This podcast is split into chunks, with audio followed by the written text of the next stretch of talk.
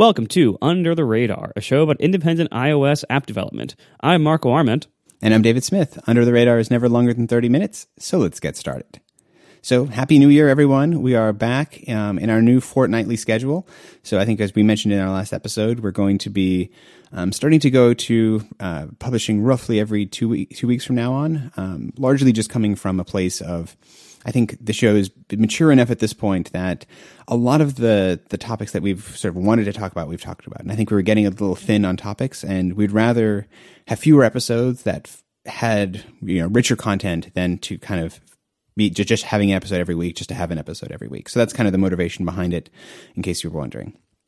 Um, and we're going to start off this year, kind of in some ways wrapping up a topic that we've we talked about the la- from on the last episode, where um, if you rec- if you recall, or if you don't, after all the the Christmas and New Year's celebrations, we I, I was was largely talking about dealing with bugs and challenges and um, kind of un, sort of ways and means by, by which to work that out. And I had an interesting update. Usually we don't do follow up on the show, but I had a little interesting update um, on the bug that I talked about last week. And then we're going to dive into some more uh, different kinds of bugs and issues that we may have run into um, mm-hmm. over Christmas. So it turned out I, I, was eventually able to find the bug that was driving me crazy in the episode where I was talking about um, how I, how to re- reproduce unreproducible bugs. And everything I had tried to, there was an issue in Pedometer plus plus where all of a sudden the step counts would go crazy. And suddenly, rather than having like 10 or 20 or 30,000 steps like people normally have, it'd be like this person has 16 million steps. And the number would just keep growing. Like every time they opened the app, the number would double. Um, and the doubling, the fact that it was pretty much actually doubling, was certainly a clue that there was some, like somehow this data was getting compounded on itself. But I could not reproduce this. I tried all manners of, of things. I tried, um, you know, like inventing bugs, trying introducing delays, like over, you know, having having the the saving logic run thousands of times. Nothing I could do to get it to work. Then, over the right before Christmas, I finally had um, the final clue that I needed to track it down. And the clue came in the form of a screenshot that somebody had sent me where they were, were having this bug and in, they sent me a screenshot like of their phone and of their watch to say like, you know, sh- like showing me that the numbers were crazy in both places. And what is interesting is that I noticed that the Apple Watch had a slight visual difference to the uh, phone that shouldn't have been there. So in a previous version of the of the app, the app had been updated to slightly change the font um, on the Apple Watch. And so it changed the shape of the comma. And I noticed that the comma was still the wrong shape, which meant that the Apple Watch was running the an old version of the app, but it was talking merrily for days on end with the new version of the app. And that ended up being the root of the problem and ended up being why it was impossible for me to recreate. Because for some, like, that's not a situation that, like, I can just, like, go into Xcode and be like, simulate um, the Watch Companion app failing to ever update the Apple Watch app. Like, that's not a mode that exists. Um, this isn't something that I think should ever happen. And in regular use, um, doesn't ever happen. But that's what was happening to me. And so I was hitting this weird situation where the way that, when I changed the way the step counting worked, suddenly the two versions of the app, the old and the new, would talk to each other and they would disagree about what the step counts should be. And because I have all this logic in the app for uh, making sure that I never decrease step counts. If you know, if one device says the count was higher, I always let that that device win because I never want to show someone that hey, you you know, you hit your goal, and then on the other device, I say you didn't. So I always kind of you know, I, I favor the highest step count, and because of those two things, it combined to create this situation where things just kept doubling out of control. Um, and it turned out that was why. And I coincidentally actually had fixed this because I had introduced, I had versioned I'd, one of the fixes in my like, I don't know what's going on. I'm just going to try anything I can think of. One of the things I did was I introduced versioning to my watch uh, communication to each scheme so that it would only, like versions of the app would only talk to themselves. Um, because I'd had, I'd never seen it, but I was like, in my guessing of what could possibly be the case, I had said, well, maybe old, like old messages from an old version of the app could be like pending you install the update, and then they get stuck in some kind of loop. So like I never expected that the two versions of the app could happily co- you know co- coexist for you know days or weeks on end. But I thought maybe they would exist in a transient state and that could kick it off. So I added versioning.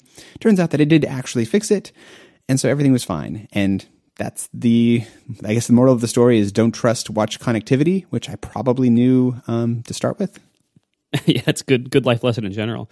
No, I that's that's wild. I never would have even considered the possibility of a different version of between my my watch app and my iOS app talking to each other. Like I just uh, and it makes sense. Like you can think of scenarios where that might happen. Uh, like you know where the where the phone app gets updated, but the, but it hasn't communicated with the watch app yet, and then they get back in range or whatever, and the watch app starts sending messages before the phone app has has had a chance to upgrade it or something. Like you know I don't I don't know the the full details of how that system works, but like it's the kind of thing I would just never have thought of. Yeah. Well, so I, I, I pass this on as a cautionary tale. If you're doing anything with watch connectivity, add versioning to your uh, watch connectivity messages to make sure that you don't get bit by this um, as well. Yeah, I'm gonna I'm gonna do that today. Like I'm gonna add, go add, go you know add my build number you know to the to the to the uh, message dictionary I pass back and forth. Yeah, it's like I think that is just a good like best practice going forward. Um, but I hear I was not the only one who had a fun and exciting Christmas time uh, with bugs and challenges. I hear you had some interesting challenges too. You know, sometimes running servers, you can go for months or years without having any problems at all. And then you have a problem at just the worst time. And it, and it makes you think, man, I should never run servers again. like, I, I, should get out of this business. But, you know, the reality is it's, you know, if you set things up well and, and, and you don't have any weird things happen to you, it's generally pretty fine. Like, it's not a lot of work, as we talked about before. Like, you know, we've talked about how relatively easy and low effort it is to run servers these days. But occasionally, something goes very wrong. And and that's what happened to me over Christmas.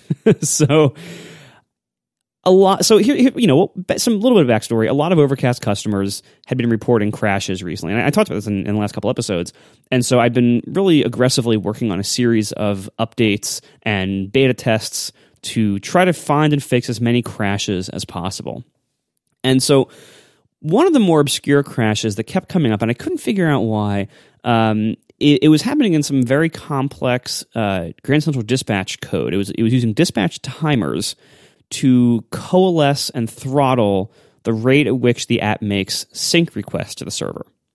The point of this was to make syncs happen reasonably quickly after data changed, but to not make too many requests in a short time, and to also dynamically throttle back the frequency if you had a low battery level or low bat- low power mode was awesome, um, or whether you were on cellular. So the the whole idea was like be smart about how often you sync, make things sync quickly when they're happening most of the time, but then throttle it back so it doesn't go too heavy and, and doesn't like hammer the server or use up too much battery or whatever else.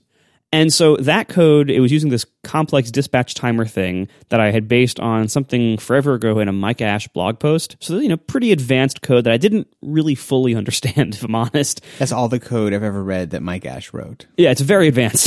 it's a great, great resource, very advanced. Uh, a little, a little over my head at, at times. But anyway, um, so there was a crash happening with some of the dispatch calls in that code, and I couldn't figure out why. What what conditions would lead to that crash?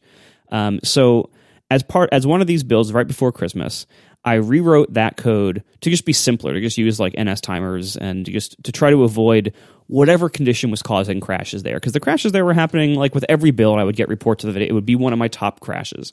So I figured I'll find a way to fix this. I'll, I'll just rewrite that code to be simpler so I can understand what's going on and to not be so sophisticated. And right before the App Store Connect holiday shut down for Christmas week, uh, that code shipped as version 505 with a bunch of other fixes. So I went away for Christmas to visit family for the week. They live somewhere with no cell coverage from any carrier, not Verizon. Uh, there's no cell coverage, and they have the best internet connection they can buy up there, which is a 6 megabit DSL. And that's only 6 megabits down, of course. It's 768K up.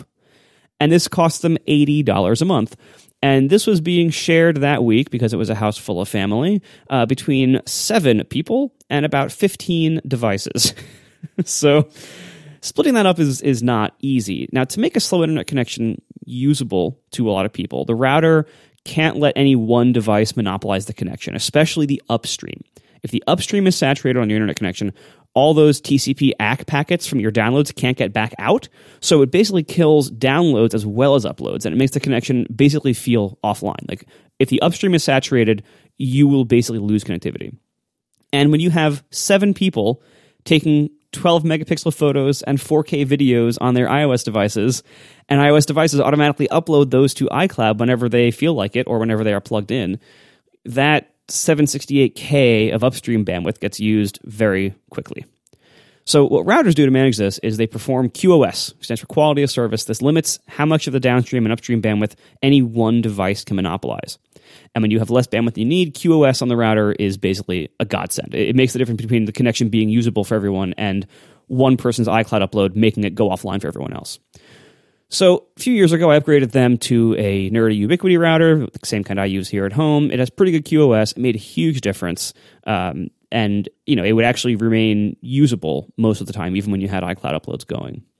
Now this year, I encountered a number of Christmas miracles. This is where Christmas miracle number one came in.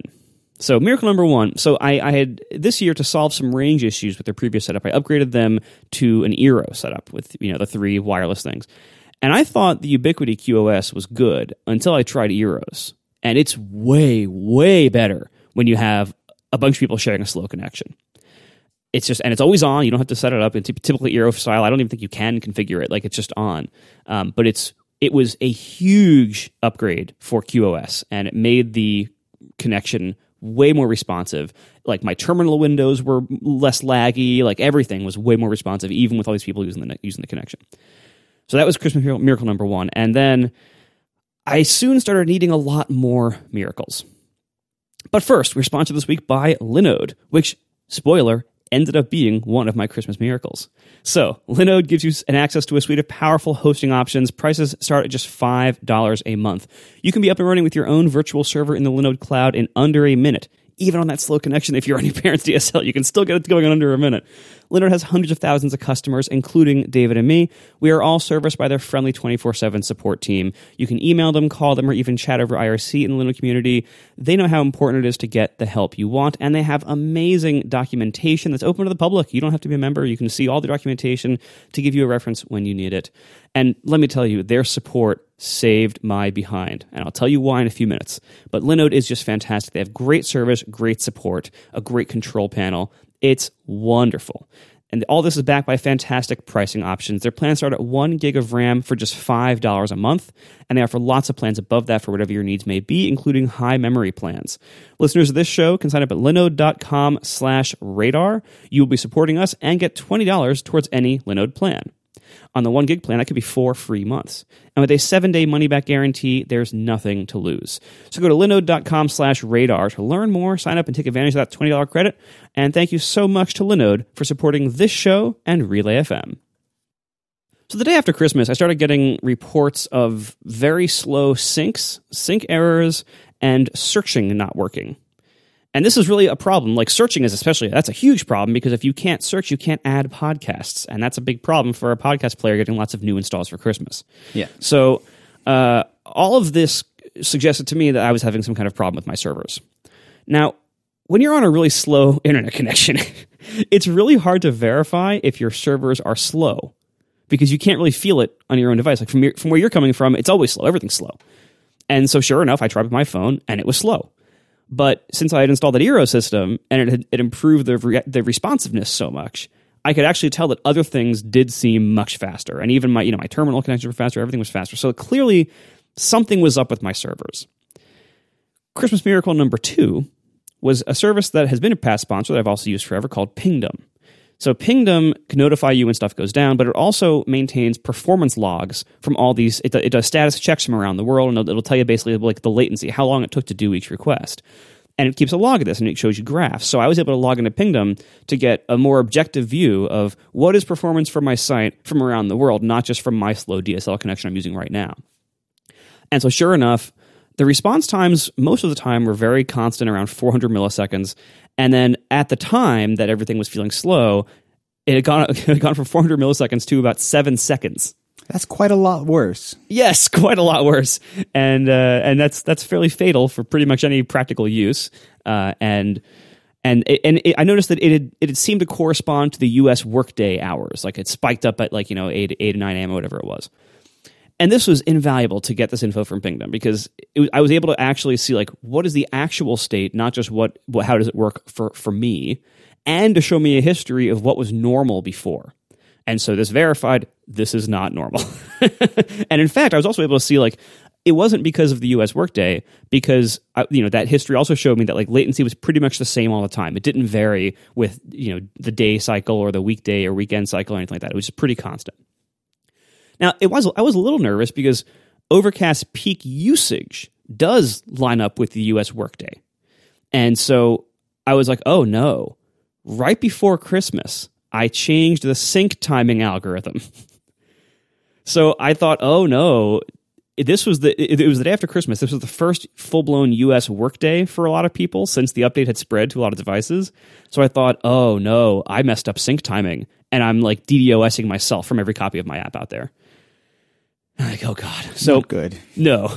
So the first thing I did, I very quickly rewrote the sync throttler and I, I, wrote it even simpler this time, even easier to understand, a little cleaner code, like separated out into its own class and everything.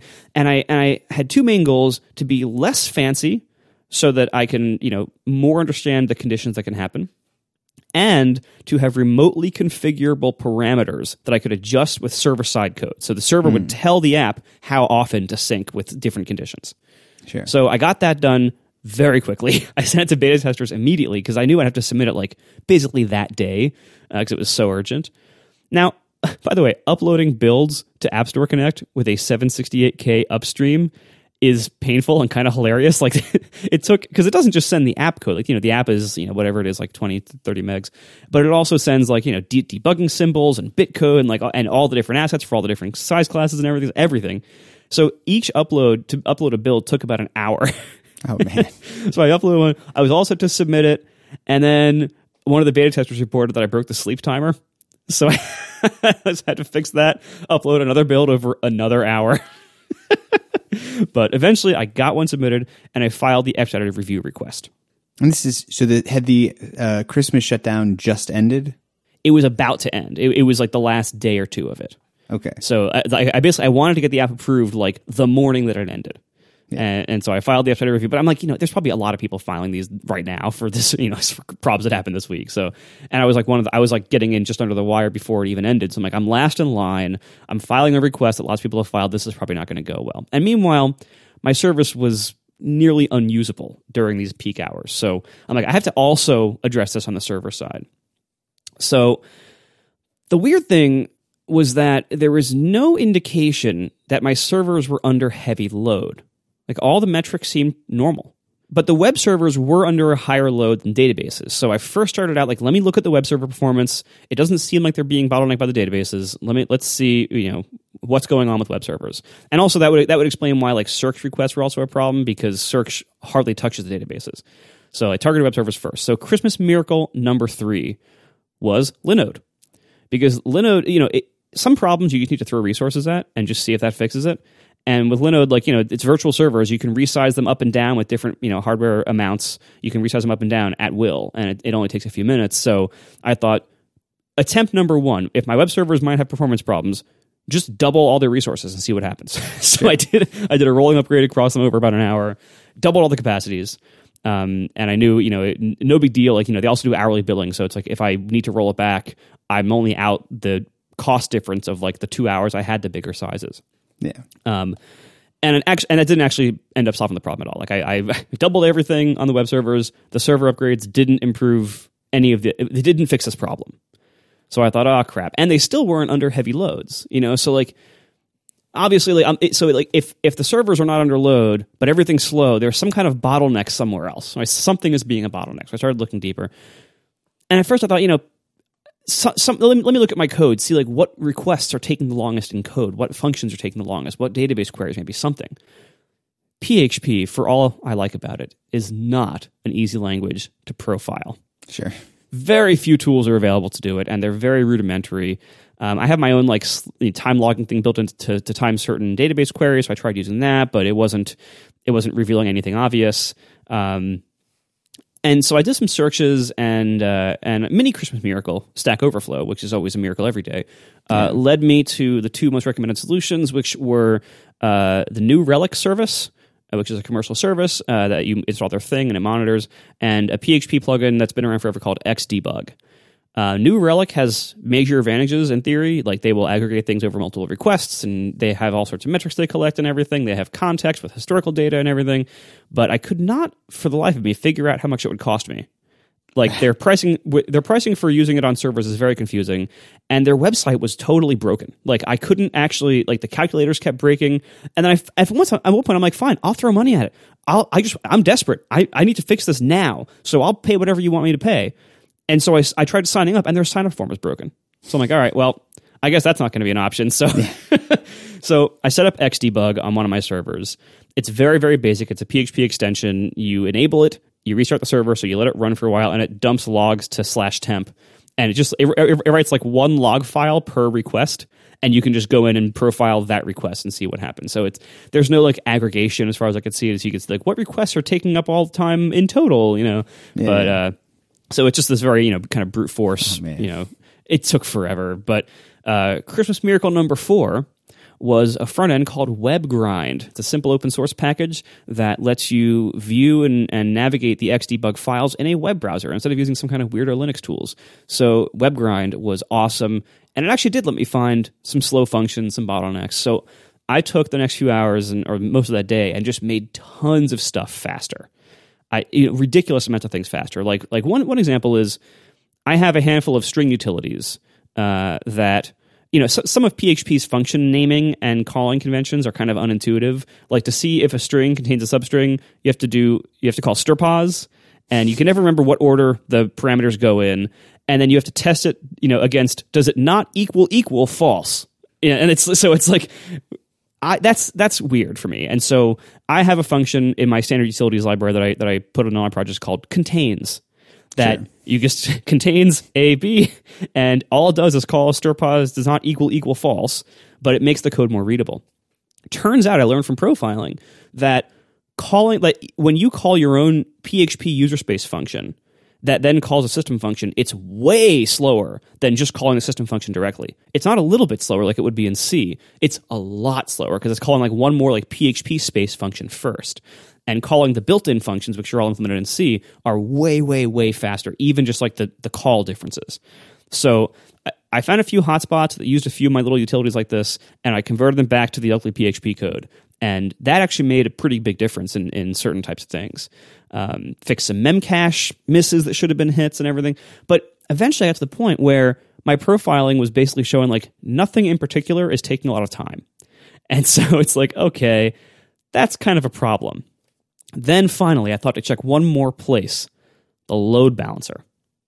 I use it's it's Linode's managed load balancer called the Node Balancer, which it's basically equivalent to running like you know Nginx or HA proxy on on a dedicated machine, but they just take care of all the configuration for you. You do it all on the front end, and they take care of SSL decoding and everything. So it's really nice, actually. That's, that's why I use it instead of just doing HA proxy or something. Um, and two things jumped out at me when I looked at the, the load balancer. So it performs health checks on every backend web server, and I configure those health checks to fail if the web server can't be reached, or it can't reach the database, or it's above a certain load average. And Node Balancer was not showing failed health checks anytime recently, which suggested that the web servers hadn't really been slammed at all since the problem began. Like they hadn't had their high load average to trip that health failure. So the connection rate graph was the other interesting thing. Normally it was about three or four hundred per second, and it was currently spiked and plateauing at around 10,000. And I remember reading a while back that node balancers have a limit of 10,000 concurrent connections. So somehow the load balancer was getting 25 times its usual traffic, uh, but only during the US workday. Oh gosh. And it's like this is this is weird because like at, at about 8 p.m. it fell back down to its usual level. So even without the app update being in people's hands, it was you know in the evening it was back down to exactly what it was before, not higher than it was before, exactly what it was before. And then the following morning, 8 a.m. rolls around and it goes back up to 10,000 again. Yay. And again, everything was the same. Web servers didn't appear to be loaded. Mm-hmm. Something was ha- like so. Anyway, Christmas miracle number three Linode came to my rescue again. I, I filed a support ticket and I'm like, hey, can you look at this? Like, I don't know what to do here. Something weird is going on with the load balancer, but it doesn't seem to be getting to the back ends. And they gave me a full response in less than an hour and it was a detailed it wasn't just like a form oh we'll get to it soon or try this. No it was like they looked at the packets that were going in. They they suggested a few things. They said it was getting 50,000 packets per second but that it didn't appear to be like an obvious DDoS like but they said they couldn't rule it out. Um, so the tech suggested putting Cloudflare in front of Overcast, which is uh, it's like a reverse proxy acceleration service, um, having it send traffic to a new node balancer that whose IP would never be in a public DNS entry, so like people couldn't bypass Cloudflare and just go to the node balancer directly, and then mm-hmm. shut, shutting down the old one. So it would basically force all traffic to go through Cloudflare. And I was a little nervous, honestly, about this option because like putting a caching proxy service that I had never used in front of my entire API from an app that does SSL certificate pinning and doing this in a hurry while on vacation with limited testing abilities on slow DSL. Like this was very concerning to me. But Wait, I was what could possibly go wrong? but I was also desperate. Like I I ever I couldn't figure this out. So Cloudflare came through as Christmas miracle number five it was I can't say enough good things about how easy it was to set up. Like it was incredibly easy to set up. They really have done a very good job there. And I did their plan. They have a plan that lets you upload your own certificate for SSL. So I, I did that to avoid pinning problems with the app. Um, and as soon as I did this, the problem was gone. It was so as the DNS changed. So uh, you know you change your DNS to point to Cloudflare instead of you, and as that change propagated within like a couple hours, the pattern was very clear that like the traffic going to the old load balancer was still the giant flood of packets for, for the next few hours. And the traffic that was coming through Cloudflare and that was getting to my second new load balancer was totally normal. Like whatever this was, it was not go it was not getting through Cloudflare. And so it went from, you know, crazy, horrible, unusable to over the next few hours, the problem was gone. And then the next morning, the final Christmas miracle came through app review. My fixed version was approved, and uh, it spread through most of the user base over you know a couple of days, and so the problem is gone now. And here's the funny: like I don't actually know what the problem was. I don't know whether it was my fault, whether it was the app review. Like, was my sync throttling like going horribly wrong? What was it going crazy and hammering my server with requests? Was I getting some kind of targeted DDoS attack from some kind of malicious actor? Was the node balancer failing in some weird way? I don't know. I I don't know what was going on. I will probably never know because I just did everything at once. Like, sure, I didn't have time to scientifically test one factor at a time. You know, isolate everything else, control everything else, just test this one thing. You know, to figure out what the exact problem is. Like, this kind of happens sometimes. Like, you you're operating from a place of compromise. Like, you you have limited capacity. Like, I was on vacation in this weird place. I was urgent timing wise, so I just threw everything I could at the problem, and it went away.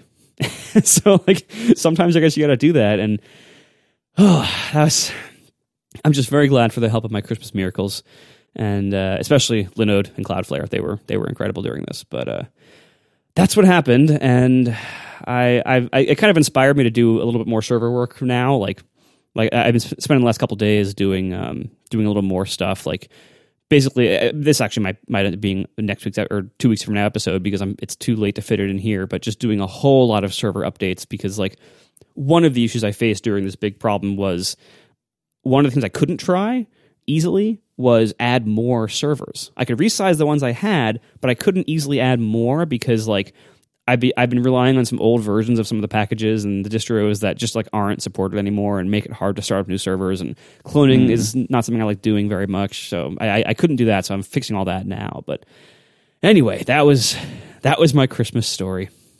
That is a that is a rough story. I'm glad it had a happy ending though yeah, it's it was finally fixed, and I was able to enjoy the rest of the vacation after that. But I, I I'm kind of I really am kind of curious what the heck it was. But the fact is, like, the problem is gone. I'll never know, and sometimes that happens. Yeah. I mean, that was that was me with, with my bug too, where like exactly. I just knew it was fixed. I didn't know what I, what which thing I had done fixed it, but I didn't really care at a certain point because it's like it's fixed. exactly. All right, thanks for listening, everybody, and we'll talk to you in two weeks. All right. Bye.